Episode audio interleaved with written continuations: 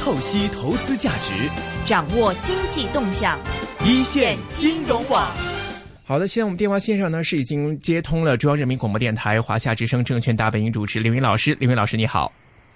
呃，你好，大家好。您好，林老师，现在看到 A 股方面呢，在三千点站的好像是比较稳了。虽然说今天是有轻微的出现一些回调，但是也是连续多日这个站在三千点的上方。现在 A 股方面的这个状态，您现在怎么形容呢？呃，我觉得 A 股最近的走势呢，走的还是比较的健康，嗯，呃，比较的健康，也比较的强势。是，呃，另外呢，进退呢把握呢，我觉得也做的也不错。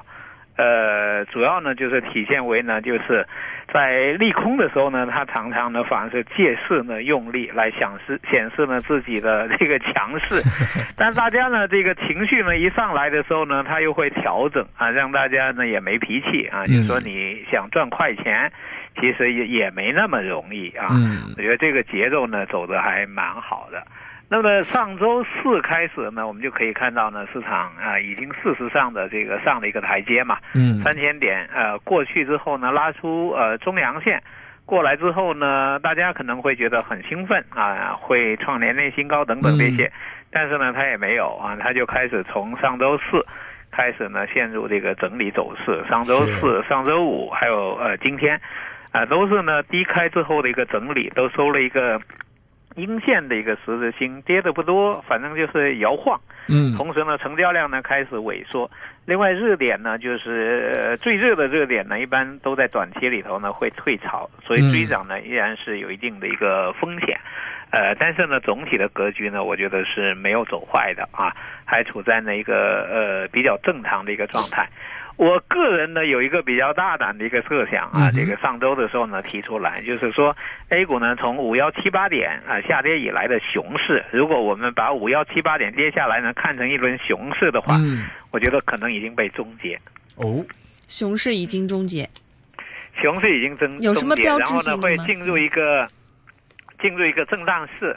就是一个一个震荡市。标志呢是这样的，就是首先来讲呢，A 股呢在每年的这个六七月份啊，其实是不不太容易出现上涨了。嗯，但是呢，今年呢它就是涨上来，把不可能变为可能，往往呢代表着这个有神秘的这个力量的一个存在，或者说有先知先觉的这种力量的一个存在。啊，因为在不可能的时候呢，做出可能来啊，说明呢有有更强的一种力量，这是从走势上面来讲。第二一个的话呢，我觉得整个市场呢，呃，决策层和监管层呢，我觉得对市场的认识，在股灾当中呢是吸取了这个经验教训的。这个从今年以来呢，一系列的动作呢是可以看到，至少管理层比老百姓呢更看清楚呢股市啊 A 股呢为什么暴涨暴跌。问题出在什么地方上面？然后现在呢，着手呢在解决这样的一个些问题，比如说呃，大家原来觉得非得有注册制才行，没注册制 A 股没有希望，但是监管层说注册制要延后，啊，并不把它呢 拿作治理市场的一个首要的一个手段。嗯，这个可以看出来管理层呢对市场的认认知上面，我觉得比大家的要高明的多。是。还有呢，我们可以对比一下香港市场。香港市场有注册制呢，一样呢有牛熊转换，对不对？它也不是说有注册制就有牛市。另外，香港呢，呃，注册制呢门槛过低的话呢，还会导致呢老千股等等这些，其实也是为世人所诟病。另外，从香港对比来看的话呢，前段时间交易所和证监会，香港证监会呢成立了两个新的机构，也说明了香港这个注册制的门槛呢也有必要呢抬高一下，和这个也需要呢加强监管。这样一对比的话呢，我觉得 A 股的投资者呢应该感觉到释然，就是说我们这个市场呢经过了这么多年的发展，其实没有好好的从本质上面去想，应该给它怎么样定位，应该有什么样的规则等等这一些。那我觉得现在呢正在做，那么这个呢是第二块啊，就是觉得呃监管层呢呃有点从想从根上从底下。来完善这个市场，这个呢跟四月底呢，呃，这个政治局提出来的那个设想是一致的。当时呢强调呢 A 股要这个健康和可持续的发展。那这这话听起来好像很套话，但当时呢提了四个措施，包括市场化，包括呢这个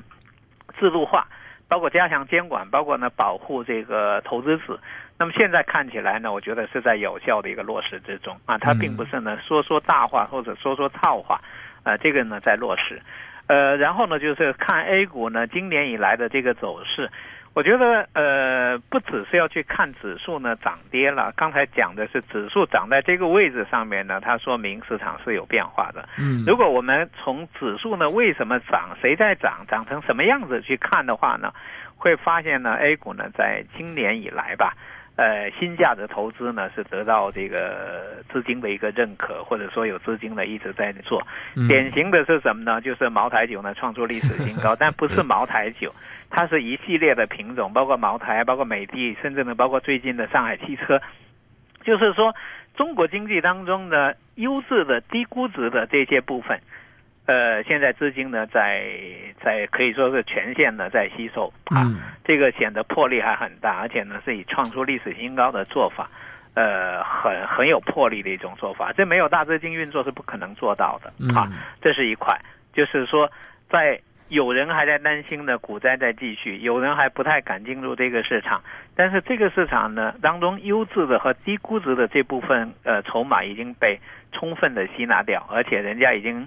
吸纳完了以后，已经涨了上来，人家已经在数钱了啊！有很多人还在擦眼泪，这是很大的一个区别哈。人跟人之间有时候区别就是这这么大哈。呃，第二一个呢，就是我们可以看到呢，今年以来呢，呃，A 股呢对呃新经济这部分、新动能这部分呢，其实也资金呢也一直在努力，但这部分呢，因为分歧也很大，呃，所以呢，你就会看到呢是此起彼伏，一个阶段一个阶段的啊这样的一个过程。那这里头呢，同样。呃，也是有很多的股票呢，就是脱离了它的熊市阶段的这种呃绝对低位区，涨得也很不错。那第三一个呢，当然就是有部分这个股票呢，跟国际市场的联动性比较强，或者跟周边的呃地缘政治呢结合比较紧的，比如说像呃像贵金属这部分，还有呢像军工这部分啊这些啊，其实呢也有资金在里头活动。然后呢，就是供给侧结构性改革当中的国企改革的这部分，啊，也是急拉急起的这样一种状态。然后再加上呢，这个资产重组这部分，就是说整个 A 股市场呢，其实是暗流汹涌，各种不同的资金、不同的理念、不同的手法，已经呢在这个市场里头呢，已经是在比较大手笔的在运作哈。那么走到今天这个位置的时候呢，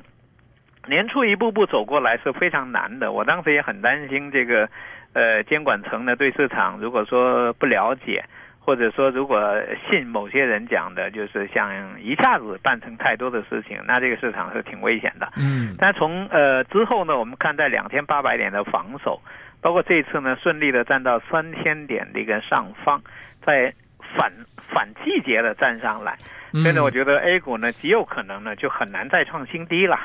是。啊，就是很难再创新低了，因为现在三千点这一带呢就有防守，两千九、两千八的话呢就比较稳固了，两千八已经很难在短期里头看到了，更不用说呢这个年初的低点两千六百三十八点等等这些，所以呢单纯从点数来讲的话呢，我觉得五幺七八点以来的熊市被终结。这个可能性就非常大了，就只要你不创新低，你总是形成了一个新的一个走势嘛。嗯。第二一个的话呢，就是从基本面来看，我倾向于呢，可能经济增速的下台阶对股市呢是受益者。这个有点像美国的这轮牛市，就是美国经济呢这么差吧，它其实也反反复复，但是股市为什么能够这么牛，牛了七八年的时间？我我很怀疑，或者说。A 股会不会也进入这么一个时刻？就是经济呢不太好，嗯，但是呢，因为经济不太好呢，它会导致呢流动性会很宽松，然后资金成本呢会很低，而且呢资金没有特别好的标的，呃，再加上呢从国内来看呢，房地产也很贵，就各类资产都很贵，那会不会呢觉得股市还有配置的价值？嗯，啊，我觉得这个有非常有可能，就是说因为经济不好，反过来呢导致呢。呃，出现了经济不好的牛市 这种状况，我觉得现在有点这个意思。这个从优质资产呢被呃在低价区呢被垄断、被收藏，到呢对新经济的追求，因为新经济呢它就是对抗呢经济不好的一个方向吧。嗯，你传统经济不行，需要有新经济，那么它也会带来呢这个投资的机会，加上钱很多，所以我有一点点倾向于呢，就是 A 股会不会进入一个全新的一个历史发展阶段，就是因为经济呢告别了高增长，然后呢资金呢会很多，资金会会比较便宜，资金呢需要寻找出路。然后呢，资产价格呢会上来，特别是股市当中的这些资产会面临呢重估的一个机会，我觉得这个蛮有可能的，这个蛮有可能的啊，所以我有一点点觉得 A 股会不会已经我们处在一个历史的十字街头，然后我们浑然不觉，有点这个意思。那最后一点呢，其实也很重要，就是。A 股三十年历史看过来的话呢，六字打头啊，嗯，这个年份啊，我觉得大家是没有必要太悲观。哦，怎么说？又想因为一九九六年是牛市的踪迹呀，对吧？二零零六年也是牛市的踪迹啊，对不对？那二零一六年会是什么呢？会不会我们不说是牛市，至少平衡市或者有机会吧？所以呢，我觉得从历史上面来讲呢。哎，逢六还真是必涨，而且从历史上面来看呢，逢六呢是必涨成疯牛。那今天呢，我们不涨成疯牛，我们小牛一下行不行？或者我们连牛市都不是，我们平衡市一下行不行？这个要求不算过分吧？是，对吧？所以呢，我觉得。那这样算下来的话呢，其实大家呢就没有特别必要呢去悲观，我都倾向于可以大干一场。嗯，那刚刚您提到说的，就是关于现在 A 股熊市的已经出现呃已经有终结这样的一个迹象啊，然后有一股神秘的力量在推动着股市往前走。您觉得对这个神秘力量是什么呢？另外一个问题就是，如果现在真的是熊市已经终结，大家应该做出一个什么样的部署？就是说进行一个翻身仗的开打呢？我觉得神秘的力量呢，两种力量，一种呢，但是来自顶层设计啊。我觉得顶层呢，对呃 A 股的重新定位呢，还是很明确。首先呢，你你看到它让它慢下来嘛，呃，那些好看那个不中用的招数它不用了嘛，比如说注册制，比如说战略新兴板这些它不用了嘛，嗯，对吧？新股呢要发行，但是呢用一个呃能量消耗最少的，就是大家凭市值去申购就好嘛，连这个资金都不用了嘛。对吧？它很现实。第二一个呢，就是说，市场其实是需要规则的。如果一个市场没有规则的话呢，就有点像美国西部。美国西部，那你当年的美国西部，你一般人敢去吗？你不敢去嘛，对吧？你起码得两根枪，而且你拔枪还得比别人快，这不行，对吧？这多数人不敢。所以呢，我觉得一个市场好，它是需要有规则的，它要有规则，有一定的透明度。啊，输赢呢要输在明处。所以呢，我觉得最近呢，监管层呢加强监管，我觉得都是好的。嗯呃，包括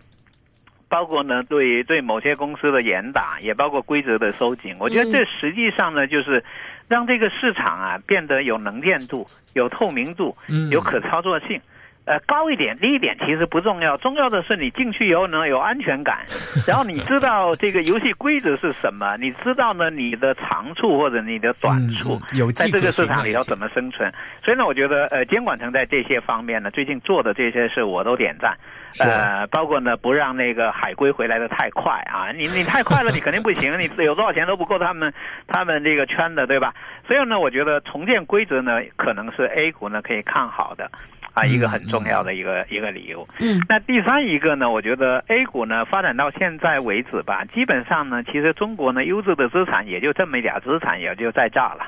如果在这里你都不找不到投资机会的话呢，去外面找呢，我估计也有点悬。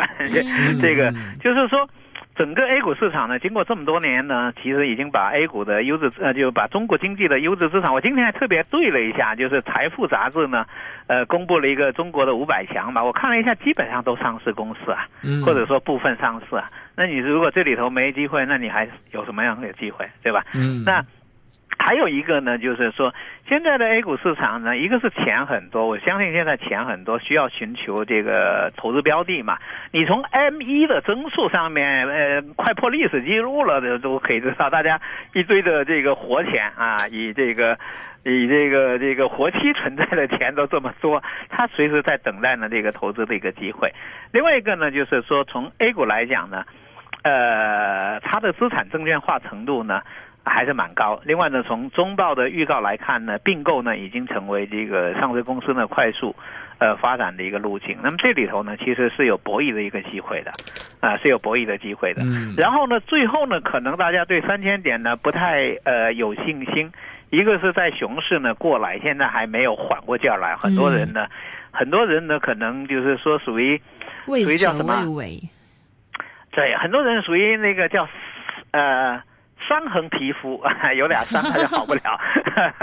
他好不了啊、有些人呢，他就自我愈合的能力比较强，他就能够从这种灾难当中呢，这个这个活过来。然后呢，我们看呢，就是说，如果说呃流动性宽松，再加上呢资金成本呢会幅度呢比较大的一个压下来。这样会反过来呢，导致 A 股的这个估值呢是有抬高的一个要求嘛。嗯，就比较，呃因为其实 A 股很多投资者是习惯了资金成本在十以上的这样一种状况，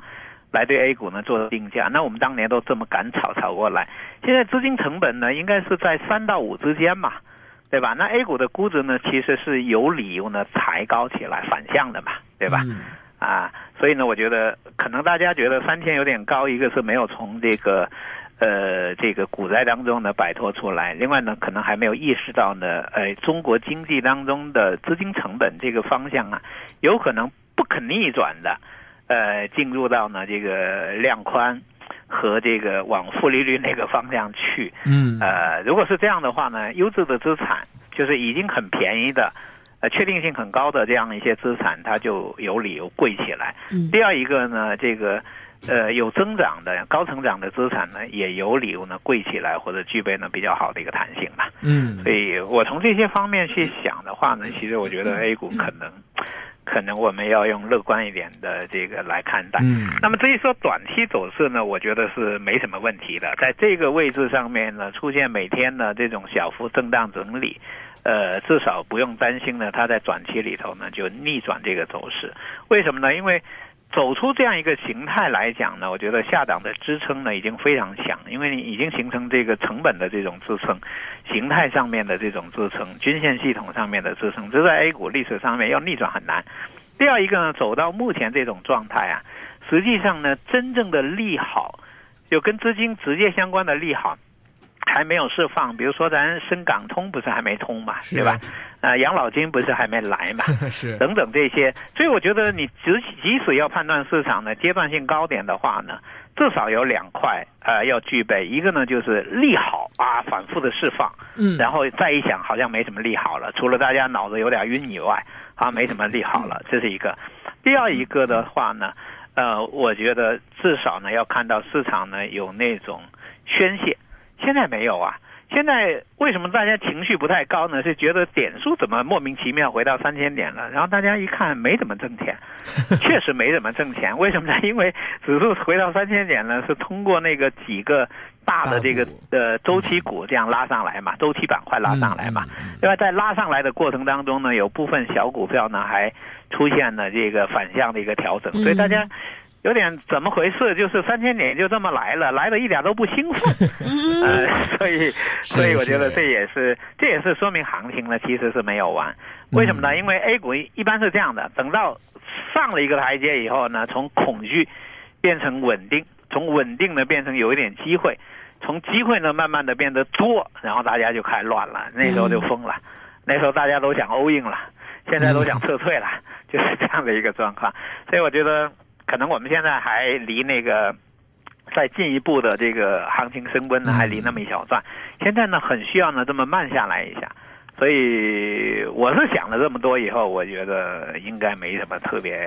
呃、特别好担心的。嗯还有呢，从外围市场来看的话呢，美股本身呢是走得很强了哈。那从港股呢，其实最近的表现呢，我觉得也走得不错，至少形态方面都挺稳健的哈。然后从日本来看呢，一个是安倍，我们虽然不怎么喜欢，但是他在国内方面呢，他还是拿到了比较高的一个票票数的一个支持，嗯这样呢，使得他的经济改革呢是有可能。呃，继续呢这个推动，那么至少呢从日本来看呢，它也在量宽。从欧洲来看的话呢，真是乱的不能再乱了，对吧？对吧？欧洲实际上比我们想象的要更乱一点，因为我们可能没想到在一周的时间里头，这么多大事，在一个月的时间里头，呃，欧洲发生这么多的事情，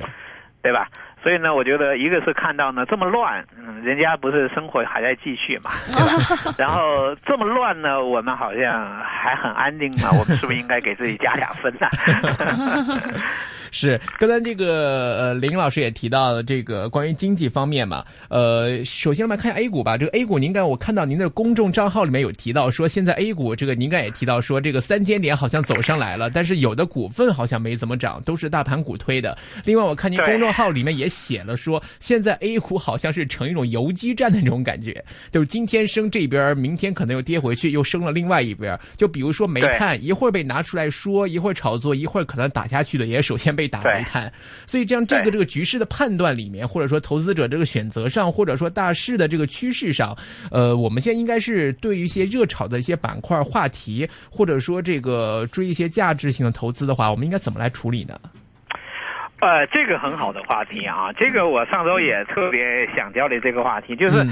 其实我觉得现在有可能是彼得林奇当年呢这个漫步华尔街的那个那个投资策略，可能特别适合现在 A 股的这种走势。就是说你会他看到他非常多的头绪，而且一致性呢特别差。这样的话呢，A 股的投资者呢很习惯是什么？就集中仓位，我就压几个股票，对吧？有就有，没有就没有啊。有我就赚了，没有我就撤了，对吧？那我我我觉得现在这种做法有可能在目前的市场市场里头会非常的不适应。你压哪个哪个不涨，然后你认赔哪个呢？再去追哪个哪个还不涨，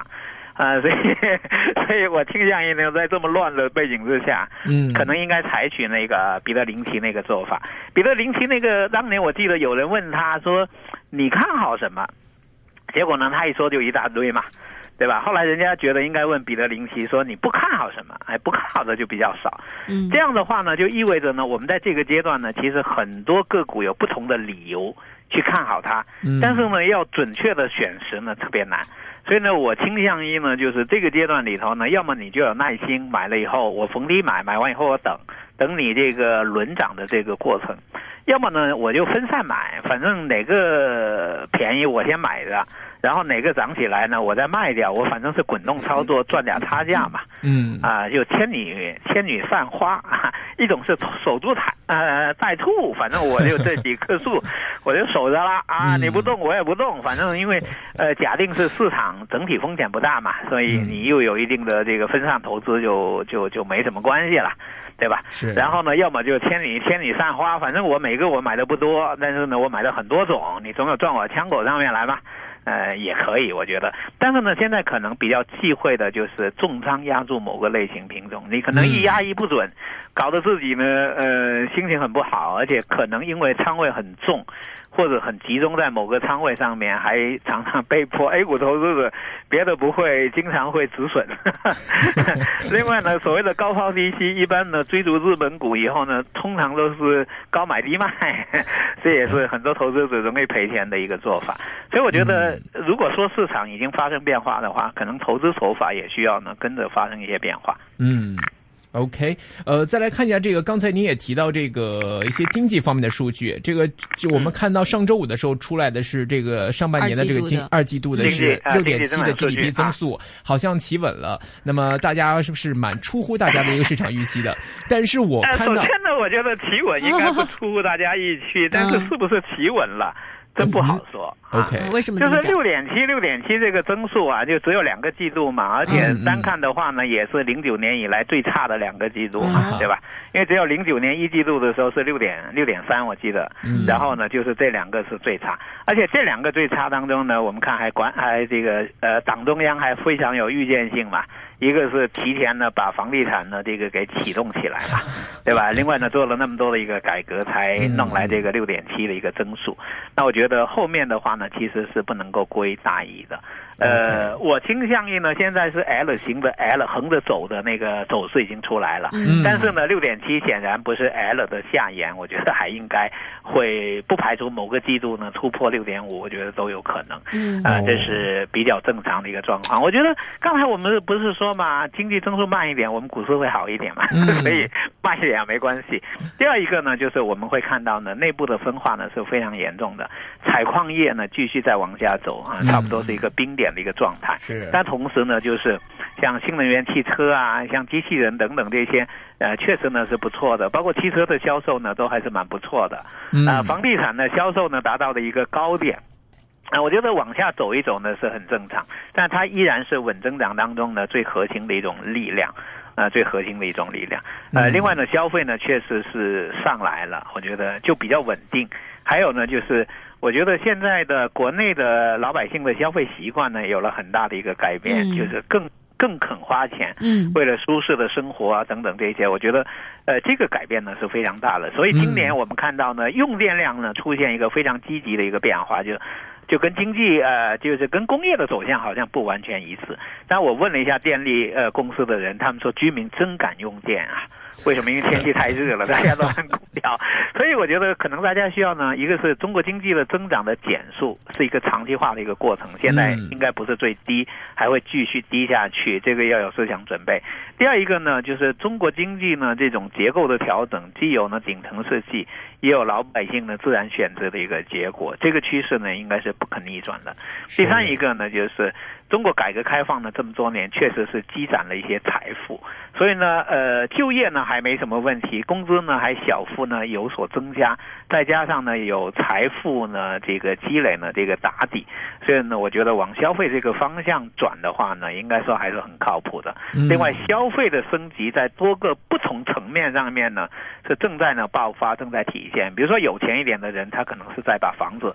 换的大一点的哈。那呃呃，这个三四线城市的人可能是买车啊等等这些。嗯我觉得整个消费的这种梯级消费和整体升级这个这个趋势也非常明显。嗯所以呢，我觉得中国经济呢，有可能确实是到了这样一个阶段，就是它足够大，足够呃有弹性。另外呢，它完成了最基本的一个积累，呃，这样的一个过程呢，应该说会有亮点不断啊，这样的一个状况。但是我们看我觉得还好呃，我们看到在这样的一个数字背后，其实也有一个一方面是您说到的，刚刚嗯说到这个房地产啦，另外一方面也是制造业投资和民间投资出现了一个负增长，甚至民间投资首次出现了一个负增长，这个会不会？我我嗯我很怀疑这个统计本身呢是有点什么样的问题，因为民民间投资呢，当然你如果说光是统计那些去开厂啊什么之类的那些嗯可能会少下来了嗯。哈，但是呢，如果把买房什么之类的算进去，嗯。啊、应该不会特别少。另外呢，如果说消费占比在提升，你意味着投资有可能会减少一点，也比较正常。嗯另外呢，增速上面呢也会发生变化。以前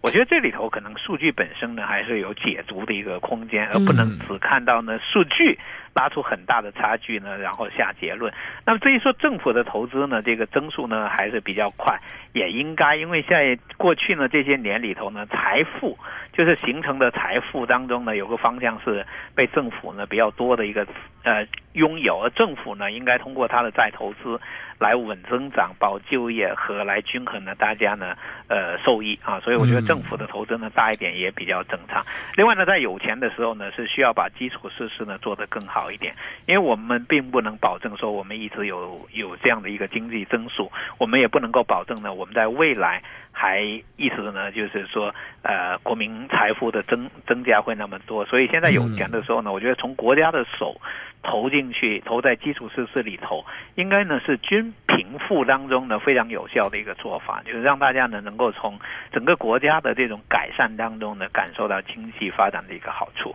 所以我觉得这应该不是问题的一个呃一个关键。另外呢，如果股市呢能够更稳健的发展起来的话，那么大家呢有一个民间投资有一个方向可以进入股市嘛。嗯嗯。是，呃，之前也提到这个国内一直在强调这个供给侧改革啦，也见到有些钢铁企业出现了合并重组的这方面的一些情况。呃，我看到现在最新出来一个词叫为国退休，怎么说呢？就是说这个有这个在河北这边有一个宣钢，那么它是有一万七千两百多名的这个职工了，那么可能这个公司出现了问题，可能要把这些人员再安置，其中要退休一千多人，然后总计安置一万七千多人。现在我看网上很多人。调侃就是说，现在这些国企可能要退产能、减产，甚至倒闭或者重组之后，清理的这批人员可能要被动的会来为国退休。呃，这方面可能也反映到大家对这个国企改革方面的一些我觉得如果能够有平平稳稳的退休下来呢，其实也是一个不错的一个一个选择啊。嗯。因为相比呢，这个九八年的供给侧改革呢，那批产业工人的付出的代价呢是非常惨痛的。当时基本上就直接回家，然后呢，就业门路在哪不知道。嗯。还有呢，就是生活的基本安置呢都没有能够呃及时的一个兑现。那么现在呢，如果说有这样的一个机会呢，其实是其实是不错的。嗯，其实是不错的。我觉得河北呢，像河北这个地方啊，我觉得产业布局上面呢，应该是存在比较大的一个问题。重工业和重化工业呢，占的比重呢非常大。这样一些产能的话呢，造出 造成的环境破坏实在是太严重，所以呢，呃，我们过去呢，可能确实是存在呢，在发展路径上面选择的一些问题，特别是一些地方政府呢，过依依重这种所谓的 GDP，那么 GDP 要上的快的话呢，就是政府投资，政府投资当中呢，投周期行业。啊，传统的这种大的东西呢，就上来的最快，但是它实际上后续的破坏呢是非常大的。嗯，如果能成功的退休，我觉得应该是人生的一大成果吧。OK，那大家现在看到这个国企改革这一块呢？因为这个之前可能钢铁方面出现合并重组，或者是这个煤炭要减产能这一块，呃，一一会儿被市场抛出来炒作，一会儿可能又被踩在地上面。呃，像钢铁、煤炭呢这一类，可能有的人外资不看好，但是有的一些投资者可能对这一块也有信心。像鞍钢好像是之前有出银喜嘛，还是怎样，出的业绩还不错，所以这一块的话，您的看法怎么样啊？我觉得首先呢，想通过强强联合，然后呢，这个出现大的改变呢，其实难度是比较大的。嗯。呃，先通过这种整合，把产能呢减下来和淘汰呢部分落后产能呢，可能是一个呃比较比较对的一个选择。所以说反映为股市上面呢，我很怀疑有部分呢确实是借题炒作。嗯。呃，借题炒作呢，最终呢当然是有人要买单的哈。第二一个呢，我们也确实看到呢，有些地方。啊，把钢铁企业呢这个壳腾出来以后呢，装入其他的投市场所好的资产，这个呢可能会带来呢投资机会啊。刚刚看到呢，像华菱华菱吧，华菱钢铁就湖南的一家钢铁公司，啊，他就倒腾一点这个节能啊，或者说金融啊这种资产进来，这个可能会带来呢不错的一个投资机会。但是呢，就信息呢是不对称的，你哪知道他什么时候装和装什么东西？这个呢就是比较难。所以呢，我觉得，呃，供给侧结构性改革的话呢，呃，依我看的话呢，做起来很难。所以，如果我来做投资组合的话呢，我不会把太多的资产呢往这个方向呢去去投。那我可能会觉得呢，还是低估的品种呢比较清晰，另外高成长的同呃品种呢也比较清晰，这样去匹配就够了。哪怕呢最后配置一点呢。可以这个借壳的啊，也好过呢啊，把过大的这个仓位比重啊放在这个国企改革上面。我觉得国企改革呢，它是必须做的一个事情，但是不是呢，在股市里头能够炒成为一个炒作的一个对象？嗯，我个人是比较怀疑。但市场呢，呃，总是百花齐放嘛，我不信没关系，有人信就好。嗯。OK，好的，我那我们今天非常高兴，请到的是中央人民广播电台华夏之声证券大本营主持的刘英老师，来给我们讲讲最近对 A 股方面的看法了。嗯，那么我们也提对，现在提醒各位，室外温度三十一度，相对湿度是百分之六十九，酷热天气警告也是现正生效的。那么提醒各位听众朋友注意天气之余呢，在接下来的金钱本色部分，首先我们会请到海业资本创始人也是基金经理黄志宏的出现，最后会有基金经理陈鑫 Wallace，热线电话一八七二三一三。